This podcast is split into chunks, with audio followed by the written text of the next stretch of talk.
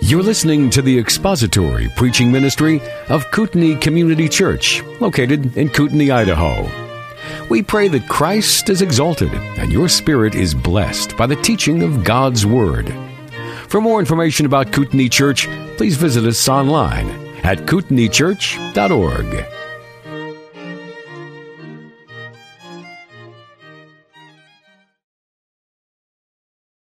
We'll read together verses 6 through 12. John 17. I have manifested your name to the men whom you gave me out of the world. They were yours, and you gave them to me, and they have kept your word. Now they have come to know that everything you have given me is from you. For the words which you gave me I have given to them, and they received them, and truly understood that I came forth from you, and they believed that you sent me. I ask on their behalf. I do not ask on behalf of the world, but of those whom you have given me, for they are yours and all things that are mine are yours, and yours are mine, and I have been glorified in them. I'm no longer in the world, and yet they themselves are in the world, and I have come to you. Holy Father, keep them in your name, the name which you have given me, that they may be one even as we are. While I was with them, I was keeping them in your name which you have given me, and I guarded them, and not one of them perished, but the son of perdition, so that the scripture would be fulfilled. Let's pray together. Lord, our prayer is that of, of the psalmist in Psalm 119, that you would establish your word to your servants as that which produces reverence for you, that you would open our eyes to behold in your word wonderful things, and that we may understand the truth and know the truth, believe it, and obey it, that Christ our King may be glorified in and through us. That is our desire. We pray that you would grant that in Christ's name. Amen. We are continuing now with the theme that we started last week, namely this theme of a the subject matter of a people that is given by the Father to the Son for the Son to save. And that's what we started looking at back in verse 6 there, and we finished that last week, and today we're moving on to verses 7 through 10. And this is the, the theme that is woven all the way through John chapter 17, this, this Father giving a people to the Son so that the Son may save them for the glory of the triune God. And uh, that is a doctrine that we ought not to be ashamed of. It's all the way through John 17. It's all the way through the Gospel of John that doctrine of divine election, God's sovereignty and salvation, that He chooses a people and He gives them to His Son to save. That doctrine is not something that Jesus was afraid of. It's not something He ever shied away from. He wasn't embarrassed by it. it didn't, he didn't apologize for it. Uh, he was very bold and, and, straightforward about it. In fact, it is something that he spoke of of many occasions in John. John 6, John 8, John 10, and John 17 are the passages where he really unfolds that doctrine in all of its glorious detail. And sometimes in the church we are, we don't want to talk about the subject of election because we think that this is unfair. We think that it's unjust for God to do this and, and we don't understand all the mysteries behind why God has chosen to save some and He has passed over others. Uh, these things are mysterious doctrines to us and we can only go so far before we hit a fog, as it were, and we simply cannot perceive or see into the counsels of the divine will and the divine activities of God. And so we are always left with a mystery and that should not bother us, that we cannot fully understand these things, but neither should we shy away from what clearly, what, what scripture clearly presents as the truth of divine sovereignty concerning the salvation of God's elect and those whom he has chosen. And as I said, Jesus never was ashamed of this doctrine. He never apologized for it. Um, and yet Christians seem to be embarrassed by it, uh, especially in groups of unbelievers. You'll have pastors in churches that'll say, we, we ought not to talk about these things, you know, in mixed company, where there are unbelievers present who hear this, and, and just be quiet. We don't want to divide anybody. Uh, we don't want to divide the church. We don't want to upset people's feelings. We don't make people to think that God is unfair or that He's, He's selectively giving grace to only some. And yet, on two of the three occasions where Jesus expounded these doctrines in the greatest detail, on two of those three occasions, the context and the audience was predominantly unbelievers. John chapter 6, predominantly unbelievers. And Jesus expounded this doctrine to them and told them of his sovereignty over their salvation and that nobody can come to him unless the Father who has given those people to the Son draws them to the Son. And what did the unbelievers do? They got up and walked away. They didn't want anything to do with that. In John chapter 8, it was to unbelievers that Jesus spoke of these sovereign things. In John chapter 10, it was to the Pharisees in pointing out to them that they did not believe because they were not of his sheep. In two of the three occasions, out of 6, 10, and 17, in 6 and 10, two of those three occasions, the predominant audience was unbelievers and not believers. And yet Jesus spoke of these things without any embarrassment or without any apology. And as Christians, we need to get used to doing the very same thing. These things, these doctrines should not offend us. They shouldn't embarrass us. These are the things that we should delight in them. We should delight in because I don't believe Jesus was offended by this doctrine and I don't think he was ashamed of this doctrine. In fact, I think he loved this doctrine. Because this doctrine of the Father giving to him a people for his glory, that doctrine was something that Jesus delighted in because that gift was an expression of the Father's love for him and the Father's love for those people. And that ought to be something that our hearts delight in as well. So, we're looking today at verses 7 to 9, continuing this theme of a people being given by the Father to the Son for the Son to save. And we're going to see in verses 7 through 9 that there are three things that result from this gift of the Father. Three things. First, our faith in the truth, our belief in the truth. Second, our separation from the world. And third, the glory of Christ.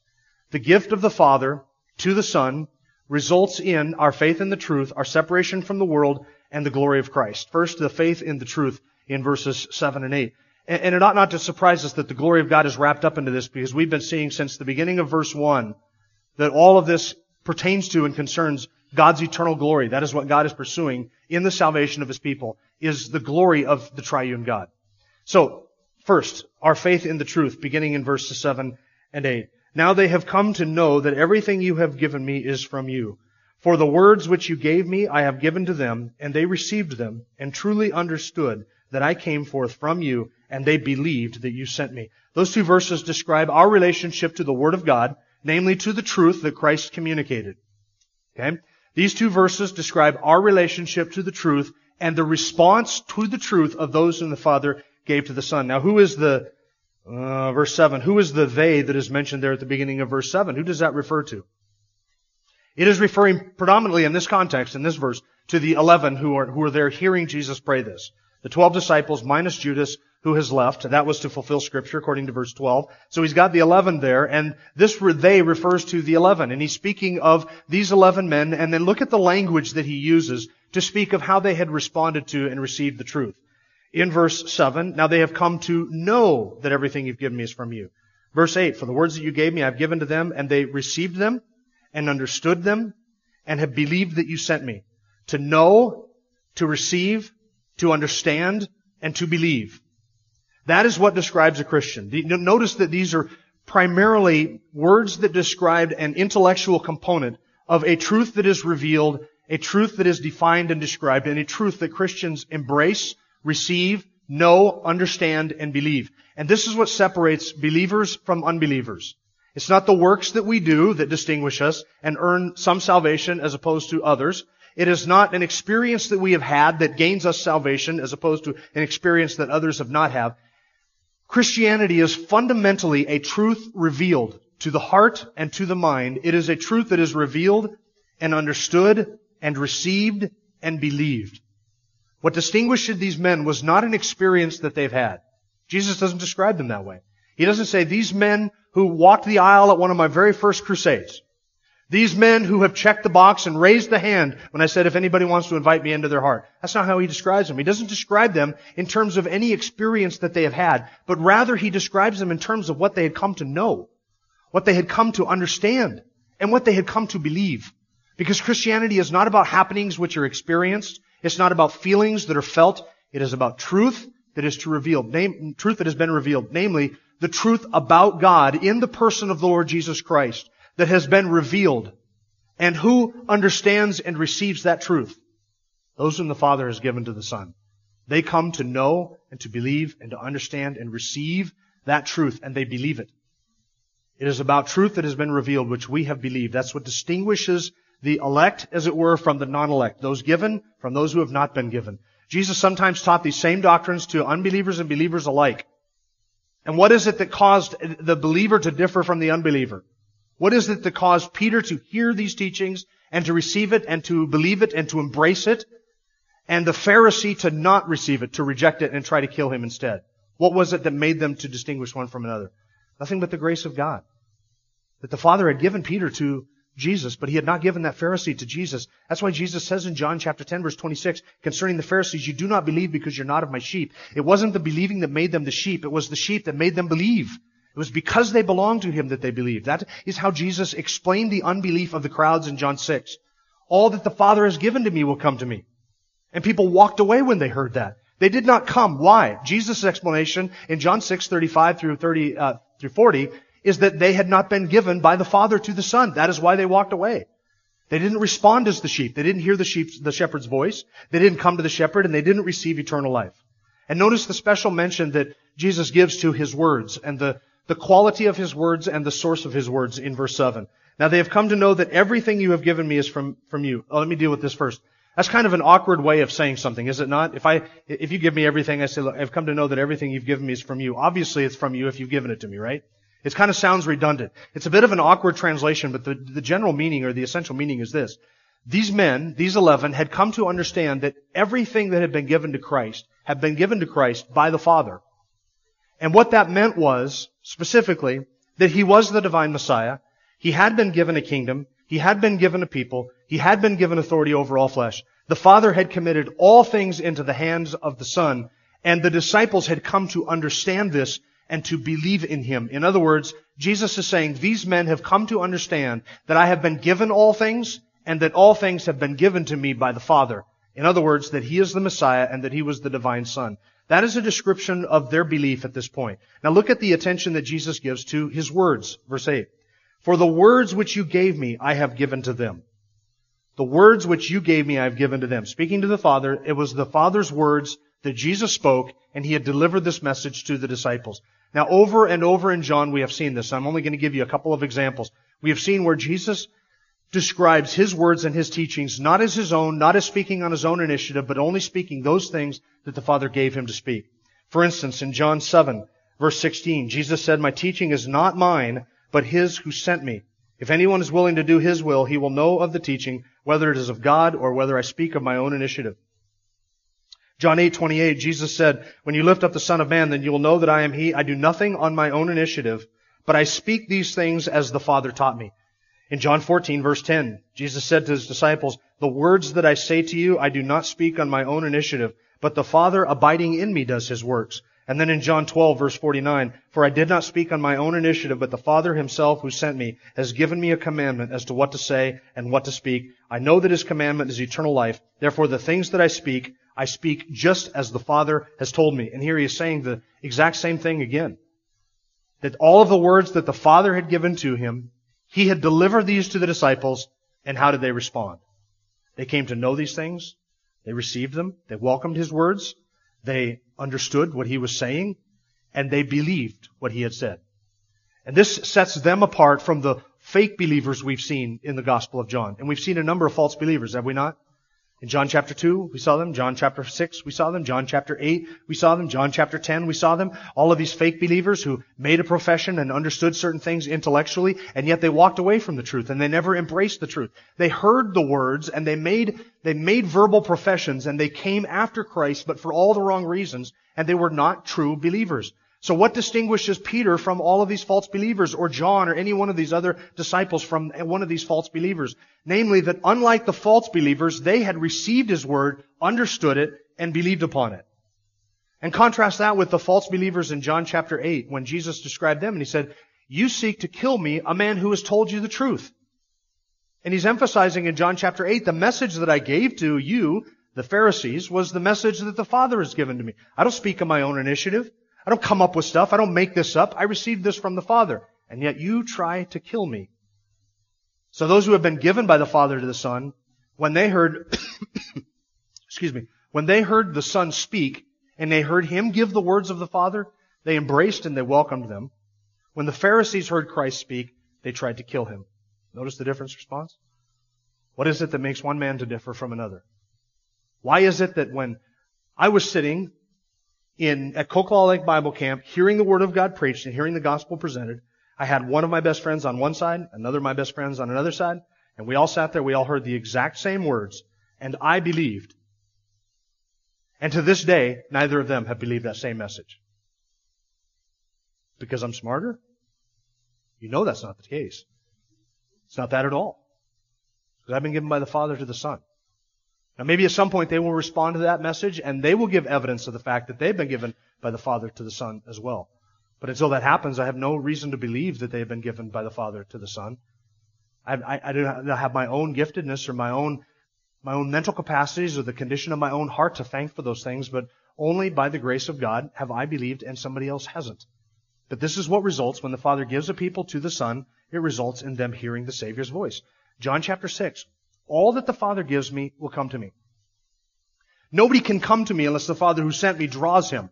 So all who are given will come because they have been drawn by the Father for that purpose. And all who come, he will not cast any of them away, but he, all who come will behold the Son, and all who behold the Son will believe upon the Son, and all who believe upon the Son receive eternal life, and all who receive eternal life are raised up on the last day. That's the chain of John 6. All whom the Father gives are raised up on the last day, and in the middle of all of that, none are lost. Because he came down from heaven to do the will of the Father, which was to bring to salvation all whom the Father had given to him, and to lose none of them. And so it begins with the Father giving a people to the Son, and it ends with the salvation of every last single individual that was given by the Father to the Son in their eternal salvation.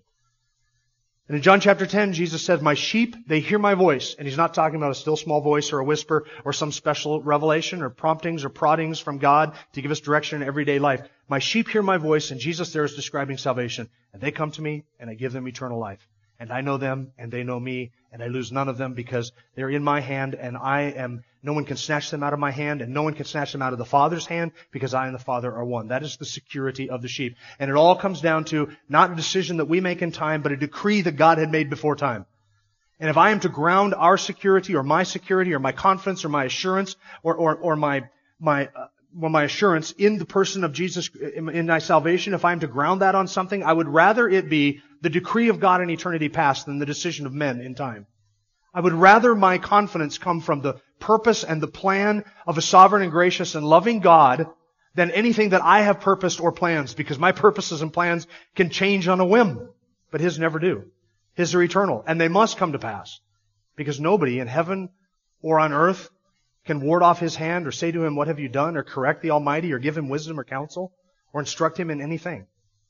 And so this is the ground of our assurance that all whom the Father has given to the Son, the result of that, they will know and believe and have faith in the truth. That is how he describes these men. Now look at the second thing that results from the Father giving a people to the Son.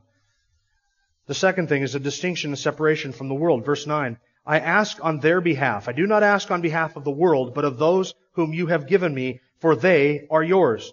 Verse 9, I ask on their behalf. Who's the there again? Well, that would refer to the eleven, right? In the immediate context, we're still talking about the 11. But I want you to see something. In verse 20, the scope is broadened from just the 11 to all believers. Look at verse 20. I do not ask on behalf of these alone, these 11 alone, but for those also who believe in me through their word. And that is how you and I have believed, through the word and through the testimony of those 11 men, who wrote, and, and the apostle Paul, who wrote the New Testament.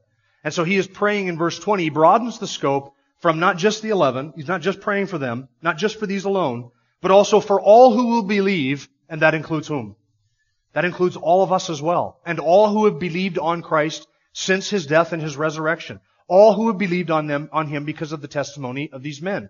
And look how all of us are described as those given by the Father to the Son in verse 24. Father, I desire that they also, that is, those who believe on you because of their testimony, that they also be where I am, so that they may see my glory which you have given me, for you loved me before the foundation of the world. Father, I desire that they also, whom you have given me, notice that description.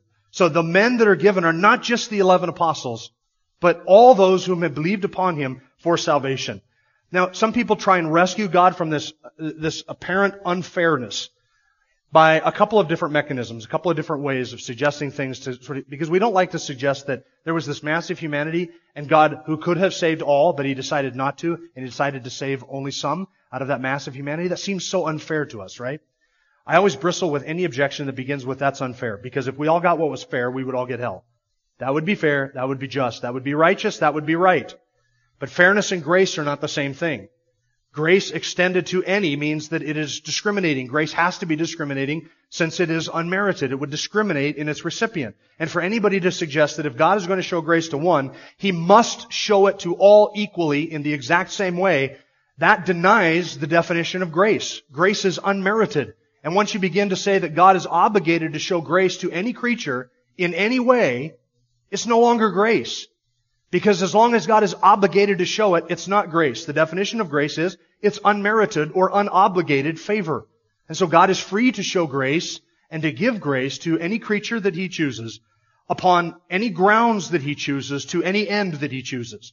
Because he is completely free to save all who will come to him. He is completely free to save any whom he chooses for his own eternal glory. But there are some who want to come up with ways to sort of rescue God from this conundrum of unfairness. Let me give you a couple of suggestions. Some have suggested that the giving here of the Father to the Son, that this giving only refers to the eleven, and that it only refers to the office of apostleship. It only refers to the eleven, it only refers to the office of apostleship. Now, it can't only refer to the eleven, for reasons I'm going to give you in just a second, but we just read in verse 24 that those, all those who also believe upon him through the testimony of the eleven, those two are given by the Father to the Son. And some say that it only refers to apostleship. Well, if I were to offer a rejoinder for, to that, it would be this. That's unfair. That Paul should be given the gift of performing miracles and be called an apostle, and that I shouldn't be given the gift of apostleship? I mean, if God's grace is going to give that gift to these 11 men, it seems unfair that He wouldn't give me the same abilities and powers and recognition that He gave to the Apostle Paul. So that seems unfair. But it should be obvious to us from the testimony of chapter 6 and chapter 10 and chapter 17 that those who are given refers to more than just the 11. It refers to all who will believe because that's what Jesus says in John 6. All who are given, eventually, remember the whole process I went through just a few moments ago? They will be raised up to eternal life and none of them will be lost. Another way that people suggest that this, um, to, to, try and rescue God from this unfairness is to say, well, if it doesn't refer to only the 11, then it refers to all men. Everybody, all of humanity, every person who has ever lived. Man, woman, and child, preborn child who dies before uh, they're ever born, everybody who lives to the age of everybody who has ever lived from Adam till today and beyond today, every last person has all been given to the Son for the Son to save. And so then they would have to say that the Son came into the world with the intention of trying to save all of them, because that is what he came to do, to give eternal life to those whom the Father had given to him. So he tried to save all of them, and he offered a sacrifice on the cross to pay the debt for all men, every person who has ever lived, every last sin ever committed by everybody. That he did that, he paid that, that price, and then desperately for the last 2,000 years, because he has a, a they-shaped hole in his heart, he is trying to get all of them to believe, but lo and behold, not all of them will believe. Many of them, in fact, most of them who walk the broad road will in fact be lost. So if you suggest that God gave, the Father gave to the Son all of humanity to save, since the fact that most of them, in fact, will not be saved, what would we conclude from that? Did Jesus succeed in doing what the Father sent him to do? Or did Jesus fail to do what the Father sent him to do? He is mostly then a failure. If he failed to do everything that the Father sent him to do.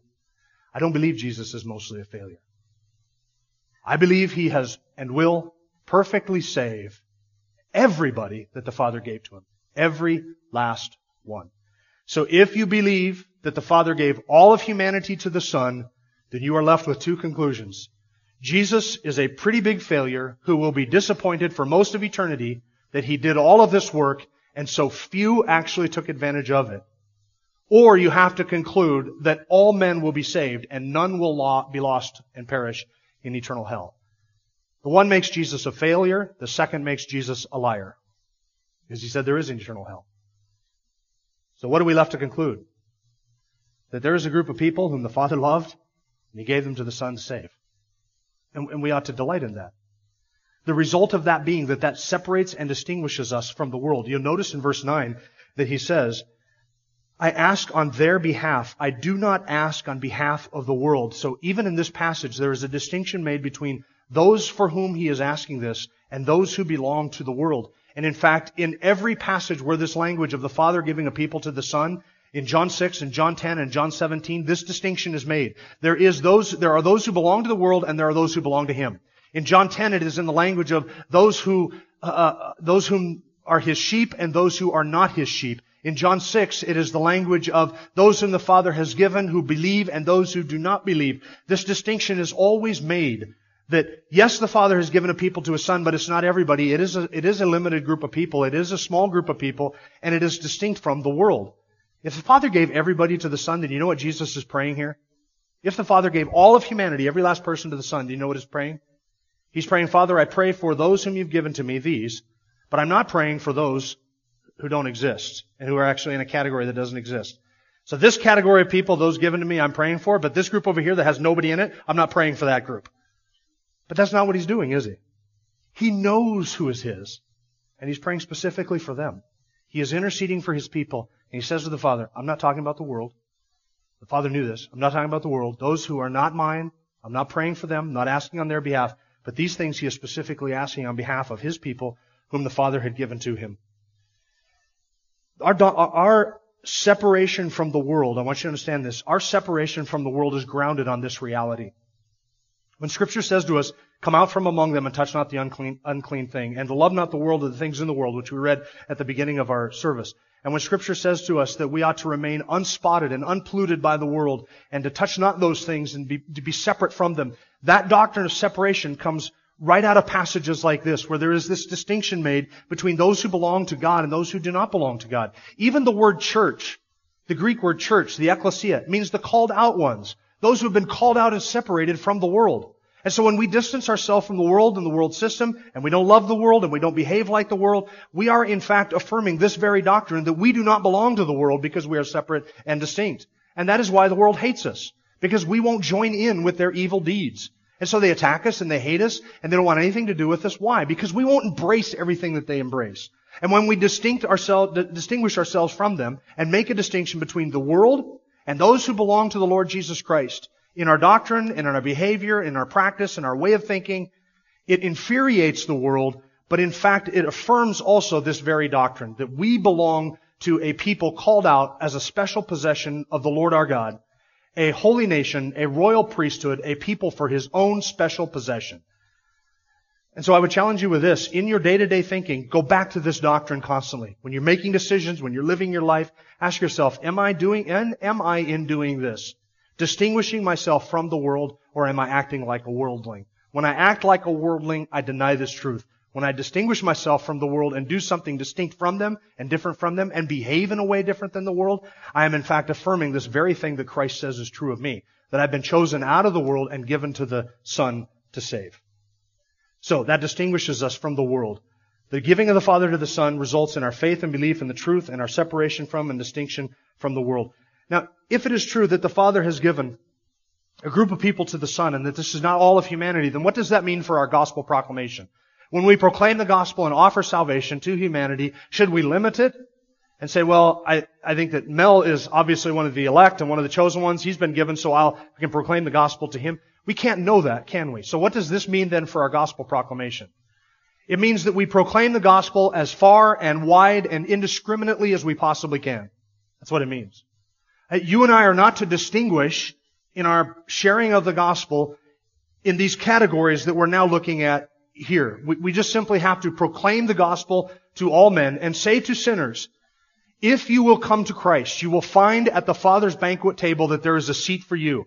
If you will come to Christ, you will find that His atonement on the cross is sufficient to pay the penalty for your sins. And if you will come to Christ, you will find that He is gracious, He will forgive you, He offers you eternal life, He will make you His child, He will adopt you as His own, He will love you and embrace you and secure your salvation everlastingly. That is His promise. And he promises that to you today. And so the command of God, if you are an unbeliever, is to repent of your sin, to believe upon the Lord Jesus Christ, and you will find that guess what? When you turn to Christ, there is room for you at his banquet table. But what is our responsibility? To proclaim the gospel broadly and indiscriminately as we possibly can. To every creature without making these distinctions. So there is no connection between the truth that we are describing here and the scope of our gospel proclamation. Our scope is indiscriminate and broad, but the truths that are being expressed here are very narrow and distinct uh, for that purpose of, of confirming in us and assuring us of the Father's purposes of salvation concerning His people. His people. So, faith in the truth, separation from the world, and the third one is the glory of Christ. And by the way, before we get into the glory of Christ, I'm just going to remind, I'm just going to give you kind of a heads up about something. This last week, I sat down and I, looked at my concordance for all of the references to gave or given or uh, give um, in the Gospel of John. I would commend to you a study if you want something that's fascinating and enjoyable. Look up those three words: gave, given, and give in the Gospel of John. Get rid of, well, not get rid of, but I mean, for the sake of your study, don't pay attention to the words that talk about you know, Peter giving a boat to John or, or however that is, but just pay attention to the verses that describe the Father giving something to the Son in the Gospel of John. Give, gave, or given that describe the Father giving something to the Son. That's a fascinating study. I just sat down and wrote out all the verses. I tell you, I loved it. It was the best part of my whole week this last week. Best part. I found out that the Father gave to the Son all things, authority over all flesh, power over life, eternal life, the power over the grave, the ability to give life to whomever He wishes. Um, and a whole bunch of other stuff. I mean, that's not all of them, right? But you, otherwise, it, there's a lot more that you're just going to have to go into your, yourself. What a fascinating study. So, faith in the truth, separation from the world, and third, the glory of Christ. And this is the aim of everything. It's the aim of everything in the passage. It's the aim of everything that God does for the glory of His own name by glorifying the Son. So, verse 10. All things that are mine are yours, and yours are mine, and I have been glorified in them. He's speaking there of people. Everybody who belongs to the Father, everything that belongs to the Father also belongs to the Son. Verse 10, all things that are mine are yours and yours are mine, and I have been glorified in them. You and I are the people of God and we are safe and we are secure and we are in that group by virtue of two actions. Number one, that the Father gave, uh, called us to Himself, chose us for Himself, so we are His by virtue of that, and we belong to God by virtue of the fact that the Father gave us to the Son. So there are two realities there in that verse. The Father called us or, or chose us for Himself, and then He gave us to the Son. So we belong to God by virtue of those two actions. And we belong to God, and that is where our security rests, and that is where our assurance must rest also. Not in the decisions of men, but in the purpose and plan of God. And Jesus says something in that 10th verse, and I don't want you to miss it. It is one of these statements that refers to His union with the Father and identifies Him as deity when Jesus says in verse 10, All things that are mine are yours, and yours are mine, and I have been glorified in them, what type of a being can say that everything that belongs to God is theirs as well? There's only one person who has ever lived that can say that. Martin Luther highlighted the, the importance of this statement in his commentary, and he writes this, Everyone may say this, that all we have is God's, but this is much greater, that Jesus turns it around and says, all that is thine is mine. This no creature is able to say before God. The word all that is thine is mine.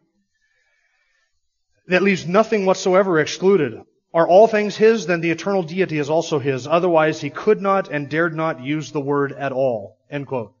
Now what he is saying is, you and I can say that everything we have belongs to God, but we can never say that everything God has belongs to us. Because there are things that are uniquely God's, his deity, his nature, his character, his, his incommunicable attributes that belong to him and to him alone, and we can't lay claim to that. But this is exactly what Jesus is laying claim to. There is nothing that is the Father's that is not his. If Jesus Christ is not God, then that statement makes him a madman to think that. You and I can never say that. But Christ can say that. That all that is belongs to the Father belongs also to him. And this is why I have the absolute and utmost confidence and security in the Lord Jesus Christ because I know for certain that He will complete what He has begun in my life. He will secure me everlastingly because the Savior that I worship and the Savior that I trust is a divine Savior. He's not a mere man. He's not just a rabbi wandering around the countryside teaching these incredible things. He is God in human flesh, and He is worthy of our trust and our confidence and our obedience. He is worthy of our faith and our trust. Why? Because He is the Savior divine. How do I know that He will accomplish everything that concerns me? How do I know that He is able to save everlastingly all who come to Him on the basis of faith? I know this because He is God in human flesh, and so He is trustworthy. And there is nothing that can stop Him because He has been given authority over all things and all flesh so that He may give eternal life to those whom the Father has given to Him. That's back in verse 2. So I ask you today, have you trusted in this Savior, this unique Savior? Do you own Him as your own? Do you believe in Him savingly? Have you been born again? If the answer to that is no, then I would say to you, dear sinner, loved one, if you reject the truth, you reject truth only to your everlasting destruction, and you have no one to blame but yourself, because you willfully suppress the truth and unrighteousness, and you violated the law of God, and you demonstrate your rebellion against Him each and every day that passes, that you do not bow the knee to the sovereign King of heaven and own Him as Savior and Lord. And when he pours out his wrath on you in everlasting conscious torment, you will get what you have wanted and you will get what you deserve. You did not want God in this life and you will not have him in the next life. And if you die in a state of, of ungraced and unsalvation, uh, unredeemedness, you will spend eternity gnashing your teeth and paying for your sin yourself. But there is good news. If you will turn to Christ and repent of your sin and believe upon Him and trust in His Word, you will find that there is grace sufficient for your salvation, that His atonement and His sacrifice is sufficient to pay the price for your sins. And you will find, if you will repent and believe, that you will be welcome at His table. He will extend that grace to you. Now, if you are a believer here today and you've heard all of these things, then what can we do but praise God? What can we do but praise the Father who chose us for himself and gave us to his Son? And what can we do but praise the eternal Son who came into this world to pay the price for our sin and to die for us on a cross and to save us everlastingly and secure us? And what can we do but praise the Holy Spirit for his gracious gift of regenerating us and opening our eyes and drawing us to the Savior so that we might behold and believe upon him? All we can offer to him is praise for these great and grand doctrines. And so that is what we do. Let's bow our heads. We praise you, God, for your goodness to us. We we ponder these things and we admit before we begin that they are beyond our comprehension and our ability to fully understand. But yet we delight in them and we want to delight in them more and we want to receive joy and have joy in our hearts at the truths that we see in these pages of scripture. Thank you for a, a wonderful Savior, uh, an eternal Savior, a divine Savior who is able to save all who come to Him. It is in that Savior that we trust and, and we with confidence delight in Him. And we pray that you would, by your grace, draw unbelievers to your Son, that they may be saved as well, and they may, they may find a welcome seat at your table and a sacrifice that is sufficient to pay the price for their sin. Draw unbelievers to yourself, those who do not know you, who may be here today, that you might be glorified by their repentance from their sin and their belief in the divine Savior who died to forgive them. Thank you for that forgiveness and cleansing from sin. In the name of Christ our Lord. Amen.